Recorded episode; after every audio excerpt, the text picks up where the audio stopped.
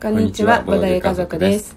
夫のあーくんと妻のまやかでお送りしていきます。お願いします。今日もボードゲームのご紹介をしていきます。はい。今日ご紹介していくのは、It's a Wonderful World です。このスバって言われてるやつですね。そうだね。この素晴らしき世界、え？世界なのか。このスバ。この素晴らしき世界だね。だね。うん日本語訳するとね。うん。うん。なんかちょっとアニメがね、うん有名なアニメになぞらえて、うんこのスバって呼ばれてたりもします。うん。この箱絵のね、うん。なんか、すごい特徴が、ね出てるよねなんか人間が2人いて、うん近未来都市とうん戦争中の、うん。うん。うん。ねそれが真っ二つに割れていて、うん。うん。これは何だと。思うゲームなんですけど、うん。うん。簡単に言うとこのゲームドラフトゲームって呼ばれる種類になってますうん。うん。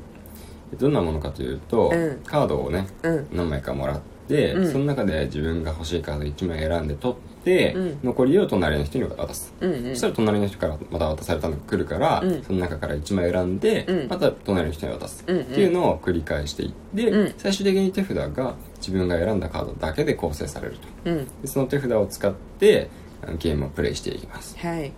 でその手札をね、うん。えーその建物がねうん。いろいろ載ってますはいはいはい例えば風力発電所とかね、うん。そういうリサイクル工場とかね、うん。そういうのを、まあ、作るかうんもしくは作らずに、うんそのカードをそのまま資源に変えちゃうか、うんうんうんそれ選べるんだよね、うん。でまあその中で作りたい建物だけうん自分の場に出して、うん残りは資源に変えますうん。うん。でねあの自分の、まあ、帝国というかその自分の帝国って呼ばれるんですけど、うん。もらえる資源がね最初決まってるんで、うんうんまあ、その資源も追加でもらいながら、うん。自分の建物を建設していきますはいはい建物を建設すると何が起こるかなんですけど、はい。うん。一つは、うん。もっとねいっぱい資源がもらえるようになりうん。うます、ん。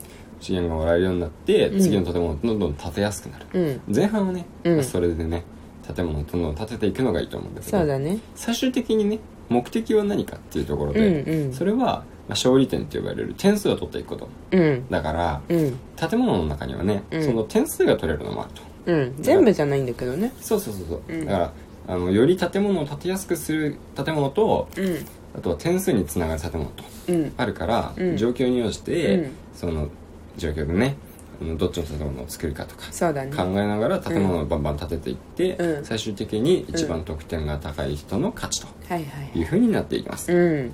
そうだね。うん相変わらず分かりやすい説明だね。あそう？うん。そうありがとうございます まあ資源のもらえる順番とかもうん決まっているから、うんまあ、上級者になっていくと、んその辺も考えていったり、うん。最初にさ手札1枚引いて、うん隣の人に渡すからさ、うん。あの相手に渡したくないカードをね自分がそんな使わないカードだっても引いてしまうからね、そうだね。そう。そういう戦略とかも取れるらしいんですが、うん。残念ながらうん。まだそこまではできません、できないよ。自分のなんかプレイに必死だよ。いつも。そう。何回もやってるけどさ、割と。うん、そうそうそう。とりあえず自分の点数伸ばすだけで精一杯なんでね。いつもなんかさ、うん。さい最初の方から後悔が始まる気がする。そうなんだよね。ああこれまだ作れないじゃんとかね。そうそう。こっち先に作ってくれかったとかねあ、もう今回はダメだなっていうのを 絶対言ってる気がする。そう僕一番点数高かったのは最初にプレイした時だからねああ、うんその後何回もやってるけど全然点数更新されない、難しいんですようん、ねそう難しい。うんでもねプレイあのやり方自体は簡単なんですようん。そうやることは全然難しくないんでそうそうそうそう。うん。45分で終わるから、うんまあ重量級というよりかは中量級ぐらいのね、うんうんゲームだしそうですね。だからややりやすいけど悩ましいっていう、ボードゲームのねうん。頭を使って楽しむっていうところをううんまくね、うん。あのできているかなと思います。そうなんか本当にさこのやるうん。手順とか動作うん。自体はすごいシンプルだよね。そなんか5つの資源があるじゃない、ううん。5つの資源が建材だっけ？最初、うん建材。建材とエネルギー科学資金探査っていう5種類があるじゃない？うん。で、まあ、単純にさ建材から順にうん。みんな獲得できる人が獲得していくんだけど、うん。同時にね。うん。で建材のターンですみたいな時に、うん。で建材もらえる人もらいますみたいな。うん。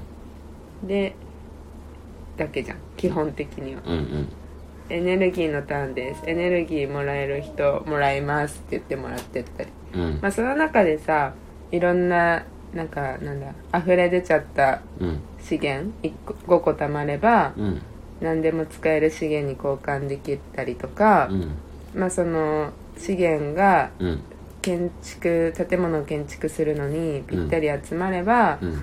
その瞬間にうん。建設できたりとかうんっていうのはその随時任意のタイミングで行われていくけどさ。うんうん。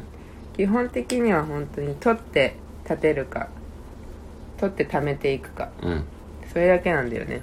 そう。そうなんだよね。だからあのやる行動としては最初に手札をドラフトする、うん。するとあとは資源をもらっていく、うん。で建物を建てるっていう行動自体は資源が集まったら即座に勝手にやることができるから、うん。手番とかターンとか行動とかじゃなくてね、うん。まあ、フリーアクションうん。でいつでもやれてしまうんで、うん。それを本当に好きなタイミングだからなんかうん。行動じゃないんだよね、うん。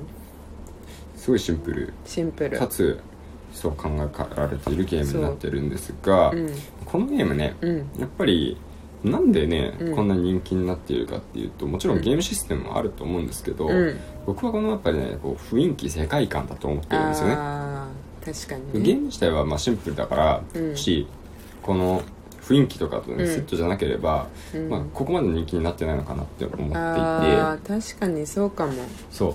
えーっとこのね、まあ、箱絵の話最初にしたんですけど、うん。まあちょっとめもし見たことない人は一回見てみてください、うん。まあこの見た目だけで、うん。なんだこれは絶対になります、なりますし、うん。特にね男心をくすぐられるねああの感じになってます、あ、うん。うん、でそのそう。内容が、うん。まあ、ストーリーとかって実はあんまりないから、うん。その辺はね自分であの物語を想像上に構築していはいはいはいはい。った方がいいんですけど、うんうんうん。はい、カードのね、うん。中にもねうん。如実に再現されていて、うん。さっき例に出したのはそれこそね、発電所とかだったんですけど、うん。これはねあの一番しょぼい資材建材で作れる、うん。まあ言ってしまえば一番しょぼい建物なんですよ。うんうん。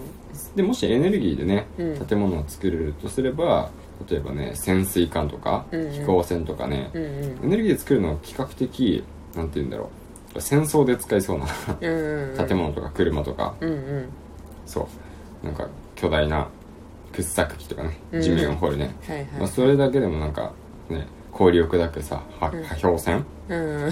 違う破氷船じゃないななんて読むんだろう。わかんないけど。氷を砕くまあ砕く船なんで。ね、うん、で進んで船船とかね、うんまあ、うんそういうのを作ったり科学ではなんかもうクローンとか、うん。家庭用ロボットとか、うん。そう。そういう風ななんかちょっともう近未来的なところはスーパーコンピューターとかね、うんうん。入り始めて、うん。重力反転装置もあるわ、すごいね。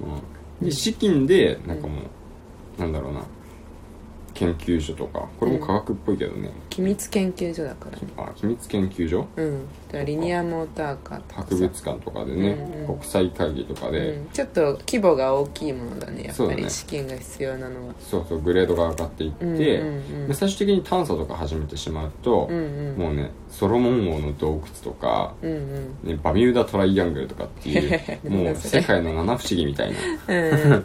そういうねところとかも行ったりアトランティス帝国とかもあったり、うん。アバロン島があったりとかねうん。するからうん。そのカードを、見ながら、うん。絵を見ながら、うん。出していくだけでうん。なんか楽しいというか。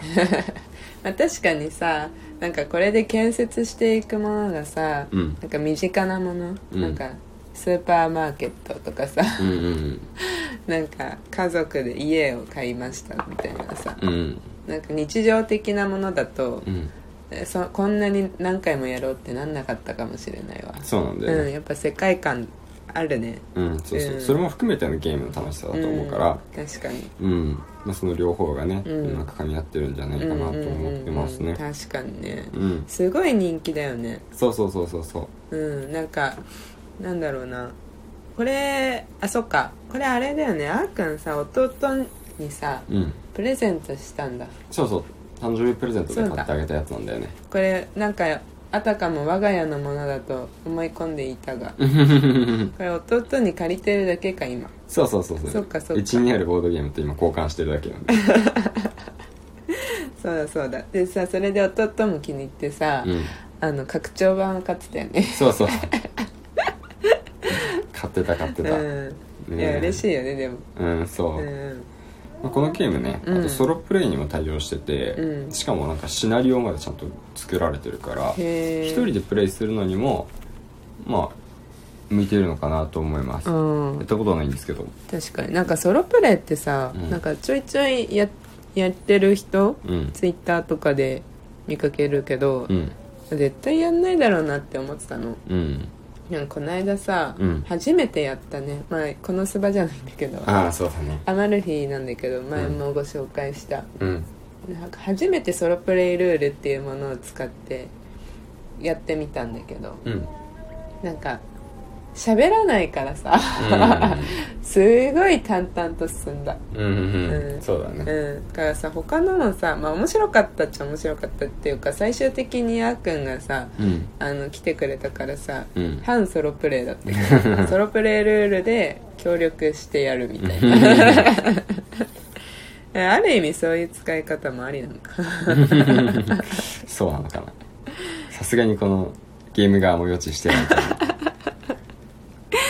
はい、う、はい、というわけで、うん。今日は「It's a Wonderful World」をごうん。紹介していきました、はい。また明日もボードゲームご紹介するので聞いてくださいね、うん。はい。それではまた明日お会いしましょう。バイバイ。バイバイ